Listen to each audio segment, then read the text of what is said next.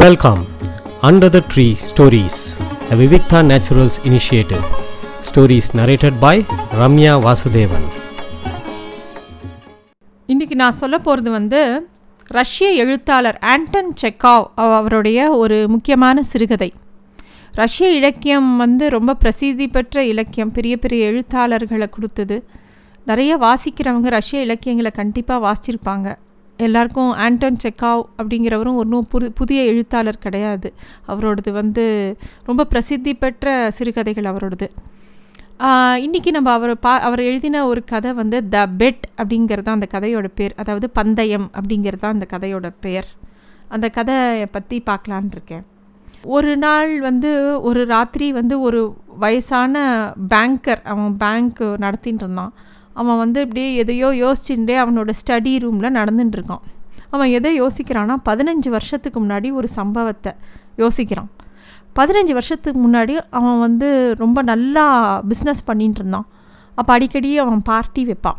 அவங்க வீட்டில் அந்த மாதிரி ஒரு பார்ட்டி வைக்கும்போது அந்த ஊரில் முக்கியப்பட்டவங்க எல்லாருமே அந்த பார்ட்டியில் கலந்துப்பாங்க.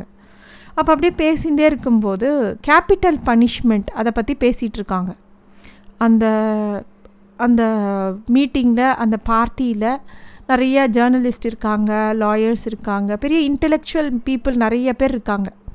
எல்லாருமே வந்து யாருக்குமே இந்த என்ன எதை பற்றி பேசிகிட்டு இருந்தாங்க இந்த கேபிட்டல் மேனேஜ்மெண்ட்னால் அதாவது தூக்கு தண்டனையாக இல்லை ஆயுள் தண்டனையாக அதை பற்றி ஒரு விவாதம் வருது. எல்லாரும் வந்து தூக்கு தண்டனைக்கு எதிர்த்து சொல்கிறாங்க தூக்கு தண்டனைங்கிறது ரொம்ப கொடுமையான விஷயம். அது இருக்கவே கூடாது. அதுவும் ஒரு நம்ம நம்ம மாதிரி மக்கள்லாம் அதை எதிர்க்கணும். தூக்கு தண்டனைங்கிறது ஒருத்தனை சாகடிக்கிறதுங்கிறது எவ்வளோ பெரிய கொடுமை. அவன் என்ன தான் தப்பு பண்ணியிருந்தாலும் அது சரியா படலை எங்கள் மனசுக்குன்னு அவங்கெல்லாம் சொல்கிறாங்க ஆனால் இந்த பேங்கர் சொல்கிறான் தூக்கு தண்டனைங்கிறது ஒரு ஆளுக்கு வந்து உடனே ஒரு முடிவை கொடுக்கும். ஆயுள் தண்டனை தான் ரொம்ப கொடுமை. அது ஒரு ஆளை கம்ப்ளீட்டாக சிதைச்சிடும். ஆயுள் தண்டனையை விட தூக்கு தண்டனை பெட்டர்னு இவர் இந்த ஓல்டு பேங்கர் இவர் வந்து விவாதம் பண்ணுறார் அப்போ வந்து இந்த மாதிரி இந்த ஆர்கியூமெண்ட் போயிட்டே இருக்குது யாருக்குமே அதிகாரம் கிடையாது இன்னொருத்தரோட லைஃப்பை எடுக்கிறதுக்கு. கொலை அதாவது ஒரு தூக்கு தண்டனைனா அரசாங்கத்துக்கு மட்டும் என்ன அதிகாரம் ஒருத்தனோட உயிரை எடுக்கிறதுக்கு? இந்த மாதிரிலாம் அவங்க பேசுகிறாங்க இவன் வந்து இல்லை அது பெட்டர் அப்படின்னு பேசுகிறான் அப்போ அந்த கூட்டத்தில் வந்து ஒரு யங் லாயர் இருக்கான். ஒரு சின்ன பையன். அவனுக்கு ஒரு இருபத்தஞ்சி வயசு தான் இருக்கும். அவன் சொல்கிறான் டெத் சென்டென்ஸும் சரி ஆயுள் தண்டனையும் சரி. ரெண்டுமே தப்பு.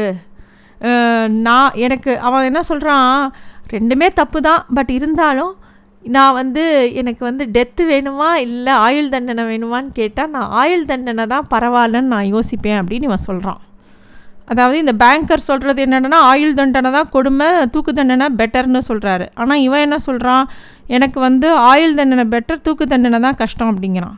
உடனே ஒரு பெட்டு வைக்கிறான் அவன். நீ வேணால் என்னை வந்து அந்த ஓல்டு பேங்கர் ஒரு பெட்டு வைக்கிறான். நான் வேணால் ஒரு அஞ்சு வருஷம் ஒரு ஜெயில் மாதிரி ஒரு ரூமில் போட்டு அடைக்கிறேன். நீ எப்படி வெளியில் வருவ தெரியுமா? உன்னோட அஞ்சு வருஷம் போயிடும் அப்படியே உன் வாழ்க்கையில். அது எவ்வளோ கொடுமை தெரியுமா? அப்படிங்கிறான். உடனே அந்த பையன் சொல்கிறான் நீ என்னை வந்து அஞ்சு வருஷம் அடைக்க வேணாம். ஒரு பதினஞ்சு வருஷம் என்னை ஒரு ரூமில் போட்டு அட. நான் அந்த பெட்டை எடுத்துக்கிறேன். பதினஞ்சு வருஷம் ஒரு ரூம்குள்ளே நான் ஜெயில் மாதிரி கைதி மாதிரி இருக்கேன். இருந்தாலும் நான் சொல்கிறேன் தூக்கு தண்டனையை விட ஆயுள் தண்டனை பரவாயில்லன்னு நான் சொல்கிறேன் அப்படிங்கிறான் இந்த இந்த பேச்சு வந்து இதோட தீவிரம் வந்து ரொம்ப மோசமாகிடுறது இவா ரெண்டு பேரும் பேசி கடைசியில் இந்த பெட்டு ரொம்ப சீரியஸாக ஆகிடுறது எல்லாரும் உத்து பார்க்குறாங்க இவங்க ரெண்டு பேரும். இவங்க ரெண்டு பேரையும். அப்புறம் ஒரு வழியாக ஒரு முடிவுக்கு வந்து இந்த முடிவாயிடுறது. அந்த யங் லாயர் அவனுக்கு ஒரு இருபத்தஞ்சி வயசு. அவன் வந்து என்ன முடிவு பண்ணுறான்னா பதினஞ்சு வருஷம் இந்த பேங்கர் சொல்கிற இடத்துல ஒரு வீட்டுக்குள்ளே தன்னை லாக் பண்ணிட்டு பதினஞ்சு வருஷம் இருக்கேன்னு ஒத்துண்டுறான் அதுக்கு அந்த பேங்கர் சொல்கிறான் பதினஞ்சு வருஷம் நீ வந்து இருந்தேன்னா உனக்கு ரெண்டு மில்லியன் டாலர்ஸ் நான் உனக்கு கொடுக்குறேன். இல்லைன்னா நீ வந்து உன் தோல்வியை ஒத்துக்கணும் அப்படிங்கிற மாதிரி சொல்கிறான் அவன் சொல்கிறான் சரி ஓகே அப்படின்னு சொல்லி அந்த யங் லாயரும் ஒத்துக்கிறான். ஒத்துன்ட்டு அவன் என்ன பண்ணுறான் அந்த ஒரு இந்த பேங்கருக்கு ஒரு சின்ன வில்லா மாதிரி ஒரு இடம் இருக்குது அந்த வீட்டில் போய் இவனை போட்டு அடைச்சிடுறான். என்ன கண்டிஷன்னா அவனுக்கு வந்து புஸ்தகங்கள் மட்டும்தான் கொடுக்கப்படும். ஒயின் கொடுப்பாங்க டொபாக்கோ கொடுப்பாங்க ஏதாவது ஒரு மியூசிக் இன்ஸ்ட்ருமெண்ட் கொடுப்பாங்க. மூணு வேளையும் சாப்பாடு வந்துடும் இவ்வளோ தான் அவனுக்கு. அவன் யாரோடையும் பேசக்கூடாது யாருக்கும் லெட்டர் போடக்கூடாது எந்த மனுஷாலையும் பார்க்கக்கூடாது. இவன் வந்து எந்த நியூஸ் பேப்பர் மேகசின் அதாவது வெளி உலகத்தில் என்ன நடக்கிறது அப்படிங்கிறதே அவனுக்கு தெரியக்கூடாது. யாரோடையும் அவன் இன்ட்ராக்ட் பண்ணக்கூடாது. இதுதான் வந்து அவங்க போட்ட கண்டிஷன் அவன் எல்லாத்துக்கும் ஒத்துக்கிறான். ஒரு சின்ன ஜன்னல் மாதிரி இருக்கும். அது வழியாக சாப்பாடு வச்சுட்டு போயிடுவாங்க. அது வழியாக இவன் வந்து ஏதாவது இவனுக்கு என்ன வேணுமோ இவன் ஒரு சிட்டு மாதிரி எழுதி அங்கே வச்சுட்டா அது அவனுக்கு கொடுப்பாங்க. அதாவது அந்த சிட்டில் வந்து அவனுக்கு வைன் வேணும் புக்கு வேணும். புக்குனா புக்கில் என்ன டைட்டிலு என்ன மாதிரி புக்ஸ் வேணும்னு எழுதி கொடுத்தான்னா உடனே அவங்க வாயின் வந்து கொடுத்துருவாங்க. ஸோ இந்த மாதிரி ஒரு கண்டிஷன் போடுவாங்க. இது வந்து இந்த பெட்டு எப்போ ஆரம்பிக்கிறதுனா கரெக்டாக ராத்திரி பன்னெண்டு மணி நவம்பர் ஃபோர்டீன்த் எயிட்டீன் செவன்ட்டியில் ஆரம்பித்து முடியறது வந்து அதே பன்னெண்டு மணி நவம்பர் ஃபோர்டீன் எயிட்டீன் எயிட்டி ஃபைவ்ல முடியறது. பதினஞ்சு வருஷம். இதுதான். அதாவது ரெண்டு நிமிஷத்துக்கு முன்னாடி அந்த பன்னெண்டு மணிக்கு பத்து நிமிஷம் முன்னாடி அவன் வெளியில் வந்தால் கூட அவன் பெட்டில் தோத்ததாக தான் அர்த்தம். இல்லை அவன் ஜெயிச்சிட்டானா இந்த பேங்கர் வந்து அவனுக்கு ரெண்டு மில்லியன் பைசா கொடுக்க போகிறான் ஸோ இதுதான் அவங்க வச்ச பெட்டு இவனும் ஒத்துக்கிறான். மொதல் வருஷம் அந்த பையன் வந்து அந்த ப்ரிசன்குள்ளே உட்காந்துக்கிறான் அந்த வில்லாக்குள்ளே உட்காந்துக்கிறான் சின்ன சின்ன லெட்டர் சின்ன சின்ன இதில் எழுதுனான். எனக்கு வந்து வைன் வேண்டாம். அப்படின்னு சொல்லிட்டு அவன் ஏதோ புக்ஸு கேட்குறான் அந்த அவன் மொதல் வருஷம் படித்த புக்ஸ் எல்லாம் பார்த்தான்னா நேச்சுரல் ஐ மீன் ஒரு மாதிரி லவ் ஸ்டோரிஸு ஃபேண்டசி ஸ்டோரிஸ் அது மாதிரி படிக்கிறான். வைன் வேண்டான்னு சொல்லிடுறான். டொபாக்காவும் வேண்டான்னு சொல்லிடுறான். அப்பப்போ வந்து இது மட்டும் பியானோ மட்டும் வாசிச்சுட்டே இருக்கான். ரெண்டாவது வருஷம் பியானோவே வாசிக்கலை. ஆனால் வந்து அவன் கதை புக்கெல்லாம் வந்து கிளாசிக்ஸ் முக்கியமான கிளாசிக்ஸ் புக்கெல்லாம் வேணும்னு சேர்த்து வாங்கி படிக்கிறான். அஞ்சாவது வருஷம் திருப்பியும் மியூசிக் ப்ளே பண்ணுறான் அப்போ தான் அஞ்சு வருஷம் கழித்து தான் அவன் வந்து ஒயினே கேட்குறான் அப்பப்போ வந்து அவன் அழற சத்தம் கேட்குறது அதாவது இந்த பேங்கர் அவனை உள்ளே விட்டாலும் அவன் என்ன பண்ணுறாங்கிறத நோட்டீஸ் பண்ணிட்டே இருக்கான். கதறி கதறி அழகான் நடுவில் நடுவில். அப்புறம் ஆறாவது வருஷத்துக்கு அப்புறம் லாங்குவேஜஸ் படிக்க ஆரம்பிக்கிறான். அவன் அவன் படிக்கிற புஸ்தகங்கள் மாறிண்டே இருக்குது லாங்குவேஜஸ் கற்றுக்கிறான் ஃபிலாசபி கற்றுக்கிறான் ஹிஸ்ட்ரி கற்றுக்கிறான் அப்புறமா வந்து ஒரு அப்படியே படிச்சுட்டே இருக்குது நாலு வருஷத்தில் ஒரு அறநூறு வால்யூம்ஸ் ஆஃப் புக்ஸு படிச்சிடுறான் அவன். அப்புறம் ஒரு நாள் ஒரு சின்ன சிட்டில் எழுதுகிறான் நான் வந்து இப்போ எழுதுகிற விஷயத்த நான் வந்து ஆறு லாங்குவேஜில் எழுதுகிறேன் நீங்கள் வந்து ஆறு பேர்கிட்ட கொடுத்து அதை வெரிஃபை பண்ணுங்கோ. கரெக்டாக எழுதியிருந்தேன்னா நீங்கள் வந்து ஒரு கன்னால் ஷார்ட் பண்ணுங்கோ. நான் புரிஞ்சுக்கிறேன்.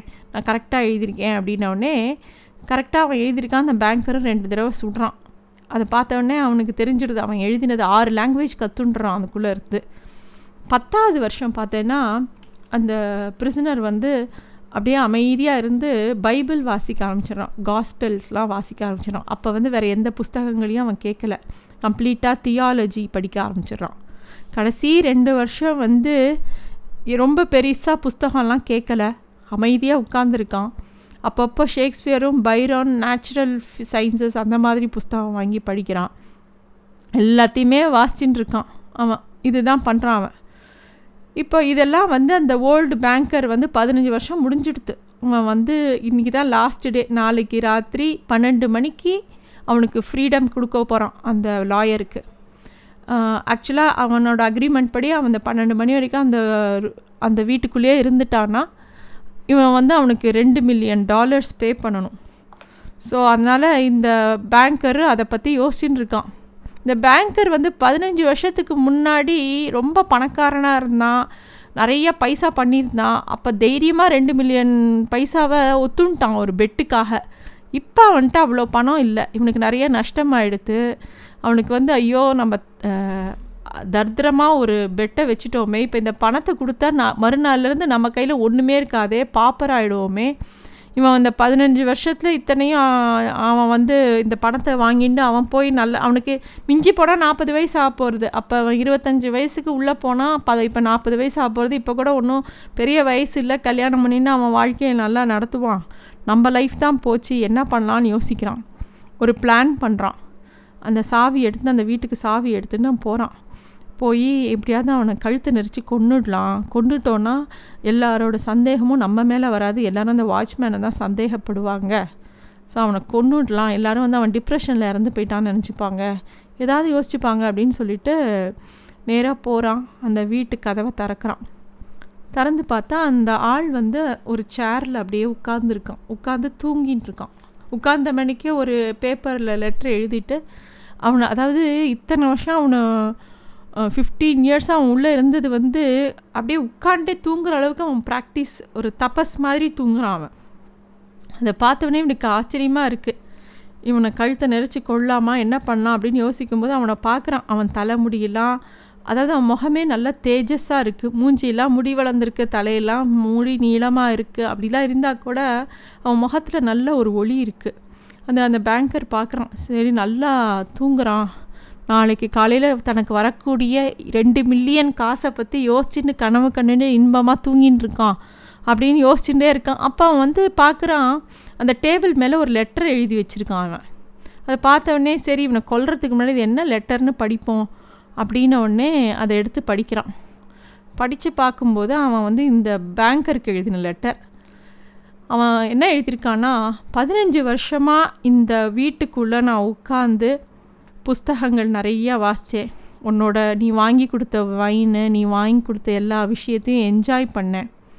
நிறைய இந்த ரூம்குள்ளே உட்காந்து இந்த வெளி உலகத்தை எல்லாமே நான் இந்த புத்தகங்கள் மூலமாக தான் நான் பார்த்தேன்.